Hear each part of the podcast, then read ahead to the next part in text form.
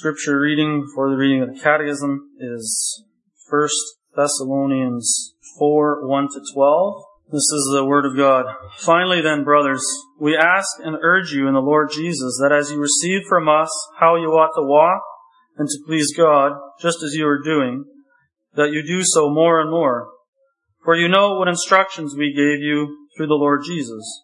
For this is the will of God, your sanctification that you abstain from sexual immorality, that each one of you know how to control his own body in holiness and honor, not in the passion of lusts, like the Gentiles who do not know God, that no one transgresses and wrongs his brother in this matter, because the Lord is an, is an avenger in all these things, as we told you beforehand and solemnly warned you. For God has not called us to impurity, but in holiness. Therefore, whoever disregards this disregards not man, but God, who gives his Holy Spirit to you. Now concerning brotherly love, you have no need for anyone to write to you. You yourselves have been taught by God to one, love one another. For that indeed is what you are doing to all the brothers throughout Macedonia. But we urge you, brothers, to do so more and more, and to aspire to live quietly, and to mind your own affairs, and to work with your hands as we instructed you so that you may walk properly before outsiders and be dependent on no one. We're also going to read from Lord's Day 49 in the Heidelberg Catechism, question and answer 124. What does the third petition mean? Your will be done on earth as in heaven means help us and all people to renounce our own wills and without any backtalk to obey your will, for it alone is good. Help everyone carry out his office and calling as willingly and faithfully as the angels in heaven. The sermon that I'm going to read this afternoon uh, was prepared by Reverend Stephen 't Hart of the Free Reformed Church in Australia. Congregation of our Lord Jesus Christ, when we pray, Your will be done on earth as it is heaven, what do we mean? What is God's will? And what is God's will for me, in my life, in my situation?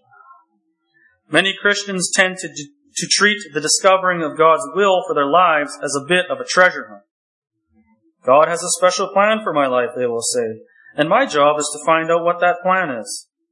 Once I discover what that special plan is, then I will be living according to God's will.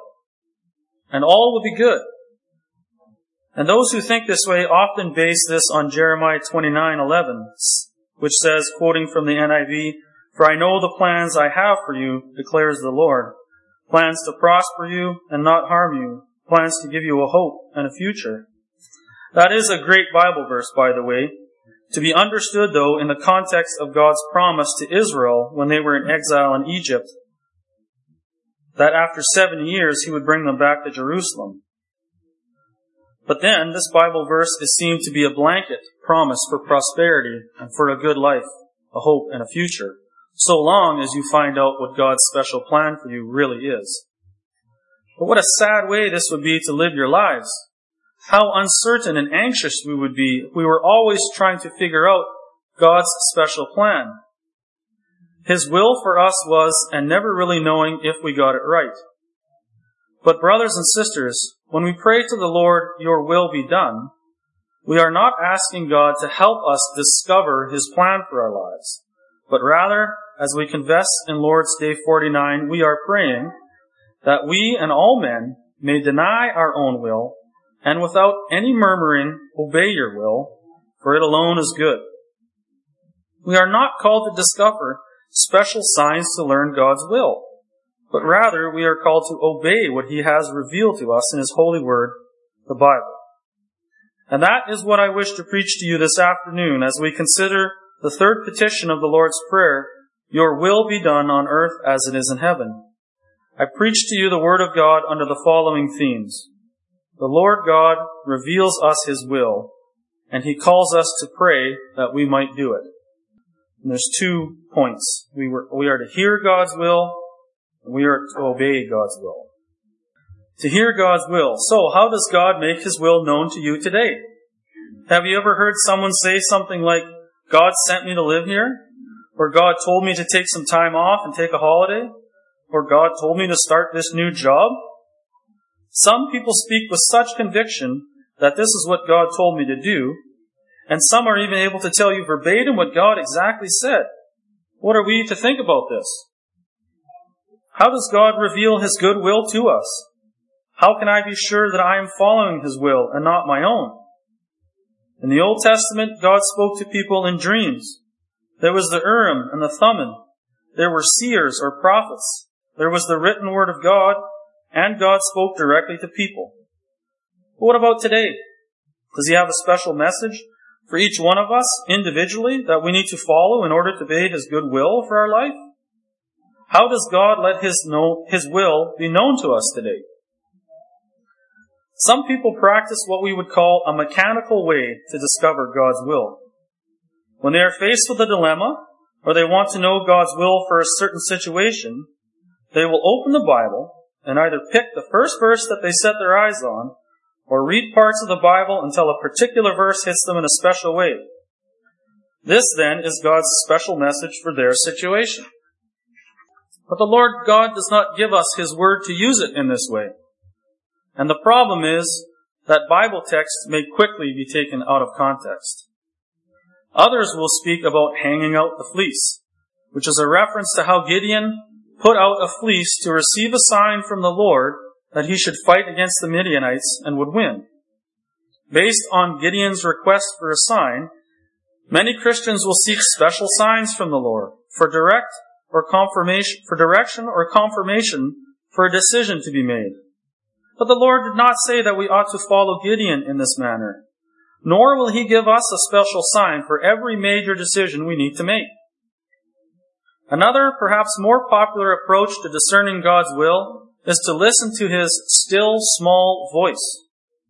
That idea comes from 1 Kings 19 verse 12.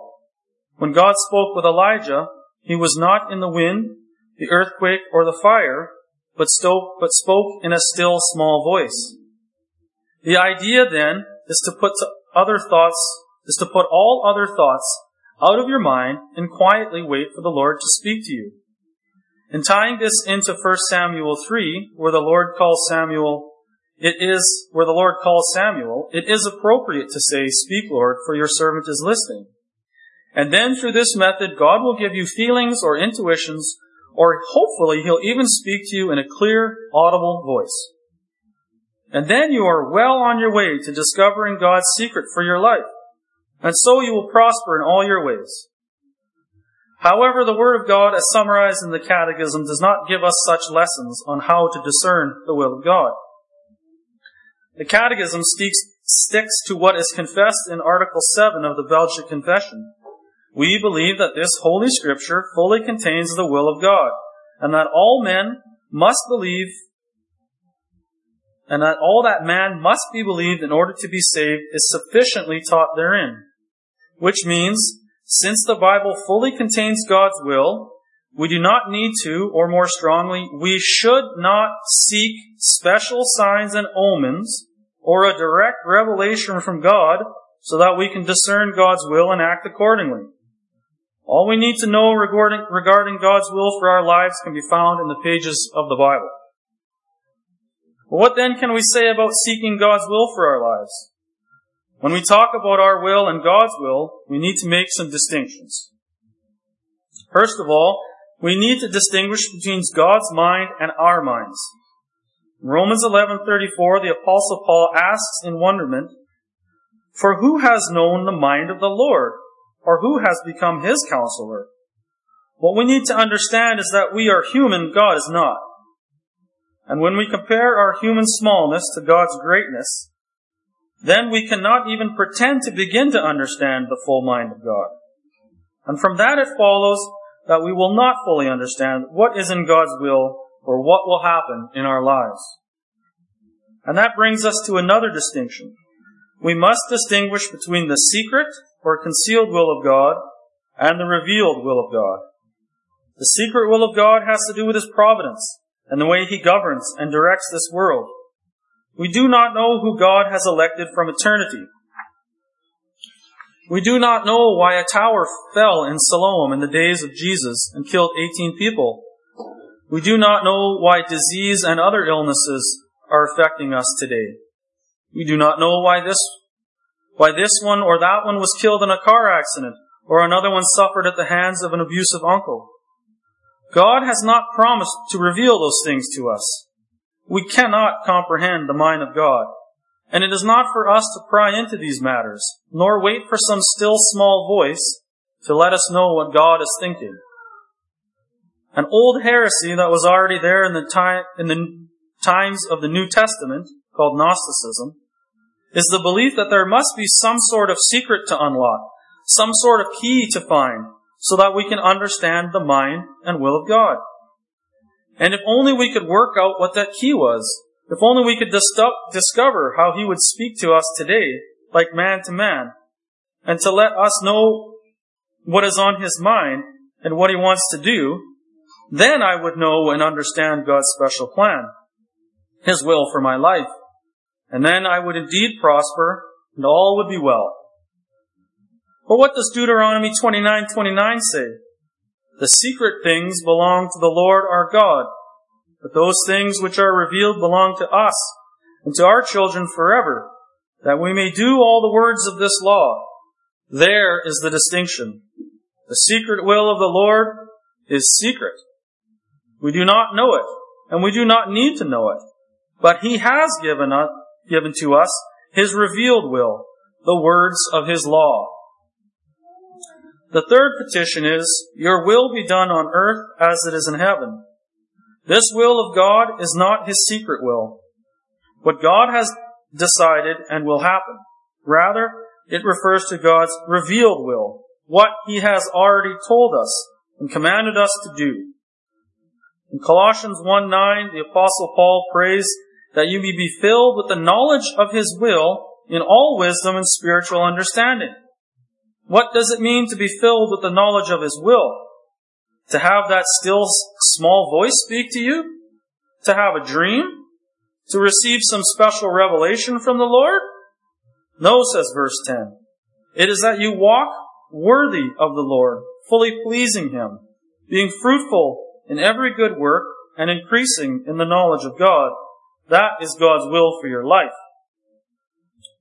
The way we discern what the will of God for our life is, to be filled with the knowledge of God as He has revealed it to us in His holy word. It is God's word that teaches us what the Lord's will is for each of us. It is the Holy Spirit that makes it clear to us what God's will is. And He works that in us through the preaching of His word. God's good will has been revealed to us in His word. And when we pray, Thy will be done, we are praying that through the power of the Holy Spirit who dwells in us we might obey the will of God as it has already been given to us in His Word. But what about those texts in the Bible that are used to promote the need to hear God's voice speaking to us directly? Gideon putting on the fleece in Judges 6. Samuel praying in 1 Samuel 3. Speak, Lord, for your servant is listening. And 1 Kings 19, where God speaks to Elijah in that still small voice. Don't they teach us that there must be more? That there is a key, a way to discover more, to learn how God wants to live my life? No, they do not. The mistake that people make when they use these verses to promote a method to discern God's will is that they confuse the facts of history of salvation as given to us in the Bible with the commands in which God tells us how we must live and act. Samuel was set apart for a special purpose. The word of the Lord was rare in those days, and there was no widespread revelation. Samuel was trying to channel his spirit to be in tune with God's so that he might receive some special message from the Lord. Samuel wasn't trying to channel his spirit to be in tune with God so that he might receive some special, special message from the Lord. He was asleep. But in that time and place in the history of salvation, God spoke to Samuel and Samuel, in turn, humbly told the Lord that he was ready to hear the word spoken to him, and that he would receive it as the word of the Lord. In the same way, 1 Kings 19 was never intended to teach us that God will speak directly to us in that still small voice. Just as Exodus 20 does not teach us that God will speak to us through thunder, lightning, a smoking mountain, and the sound of a trumpet. And the fleece that Gideon put out is not a lesson in how we must ask for a sign from the Lord to tell us which way to turn. Rather, it was a message to Gideon that God had the power to save his people from the hand of Midian. Those events of Gideon, Samuel, and Elijah are all facts. Things that happened in the history of salvation. They are not a blueprint for how the Lord will speak to us today. In fact, the New Testament teaches us that the normal, ordained way of God to speak to us by His Spirit is through the Word, which is in Romans 10, and the sacraments, Matthew 28, 1 Corinthians 11, and Ephesians 5. So these are not ways to understand God, understand God's will for our lives. But there are times in our lives, particularly times when we need to make a large, life-changing decision, that we really do want to know what the God's will is, what God's will is, so that we can follow it. And here are some questions to ask that will help you make godly decisions. For example, is it lawful? Does the Bible forbid it? You obviously do not have to ask if you should marry or date an unbeliever. The Bible is clear on that. In cases such as that, accept the answer that God has already given to you in His Word. Another question to ask is, is it wise? Is it helpful? Is it a good use of resources? Will it build you or others up in the service of the Lord? And another question, will it open me up to temptation? If you move somewhere or take a particular job or go to certain places, will it encourage you in your walk with the Lord? Or will it put you in a place that's spiritually dangerous? Another question. Will it hinder or serve my main purpose or goal in life to live for the glory of God's name? And then there are further questions to consider as your own personal God-given gifts. Where is the need? What do you like to do? Whether or not doors are open for you, and then again, what do you wish to do? So these questions can help you make a decision in conformity with God's will. But I'd like to point to you something more basic than that. God's will, His perfect will for your life has been revealed. It is this, to live in faithfulness to the covenant, covenant God established with us, and so love the Lord your God, and love your neighbor as yourself. And in that, of course, is the command to worship the Lord your God in the manner that He has revealed in His Word. There is no treasure hunt here. No desperate searching to discover the will of God. No being trapped in a circle or waiting for God to speak, but never quite being sure if He really did speak to you or not. It is simply an acceptance of the Word of God as He has revealed it to us and the acceptance that all decisions we make in life must be in agreement with that Word. Now we are to obey God's will. The prayer, Your will be done, is one of the things that makes the Christian religion stand out from almost all other religions. The reason why most pagans pray or sacrifice to their gods is to manipulate the gods to follow the will or the desires of the person praying. When we pray, however, we ask that our will be brought in line with God's. This is not a natural thing to do. By nature, we hate God and our neighbor. By nature, we rebel against God's will. As Christ said to the Jews in John 8, you are of your father the devil, and the desires of your father you want to do. Now thanks be to God, we have received a new nature in Christ. We have been set free from sin and become slaves to God. But what we now have is two natures. An old nature that still clings to us and a new nature. And for as long as we are in this life, the sinful desires of the old nature will arise in our hearts in conflict to our desire to obey the will of God as willingly and faithfully as the angels in heaven. For as long as we are in this life, our selfish will and desires will be in conflict with God's revealed will for my life. And to overcome that struggle, and willingly obey God's will, we need the Holy Spirit to teach through His Word what His will is for us. And that is a process. It requires work. In some ways, it would be easier if we had a direct intercom service with God, and where He spoke directly to us and told us plainly what we should do with our lives.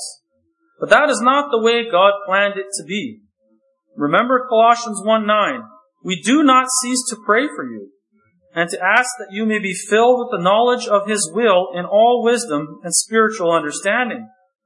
The knowledge of God's will is clearly knowing His revealed will the manner in which we must live. That's outlined in the Bible, and through the work of the Holy Spirit, it becomes clear to us.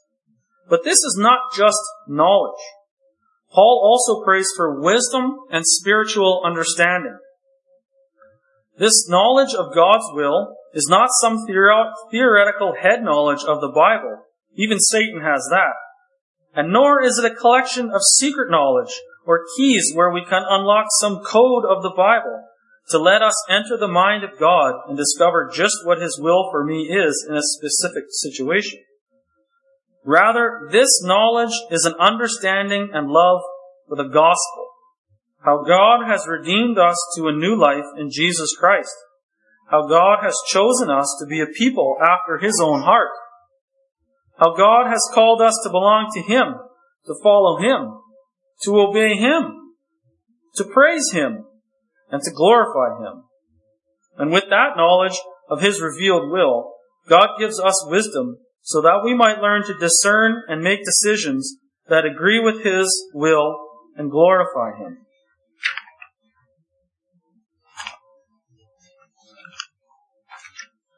So what do you need to do in order to obey God's will for your life? Learn about God and His will by studying His Word. No, do not pull individual texts out of their context and think that somehow God has mysteriously told you exactly what to do. And also, do not simply read the Bible at meal times and then put it to the side, failing to ask what it has to say about the decisions you must make in life. There is something to be said about being quiet before the Lord to put the busyness of life aside and all those thoughts that compete to crowd out God's Word from your mind. Ponder and reflect deeply on the Word and wrestle with its decisions in prayer. And in this way we will walk worthy of the Lord, fully pleasing to Him. Everything we do and every decision we make will be in harmony, harmony with our new relationship to God. So then, what is God's will for your life? What should you be doing? It is simply this. Trust God, love Him, and serve Him, and love your neighbor as yourself, and hallow God's name, directing your whole life so that His name is honored and praised, and be ruled by God's word and spirit so that more and more you submit to Him. By doing this, you will obey the word of God as it has been revealed to you in His word. And the better you understand God's word and the implications of it, the better you will understand what God desires. But within those boundaries, there is a huge amount of freedom. Within these boundaries, you can do what you like. God gave each of us a brain, and He expects to put it, He expects us to put it to good use. We don't have to wait for a special word from God, gently whispered in our ear. All we need to know has already been revealed to us, and it can be found in the pages of Scripture. We must learn to obey the good will of God by studying His Word, by being grounded and steadfast in it, by having it as the bedrock of our faith.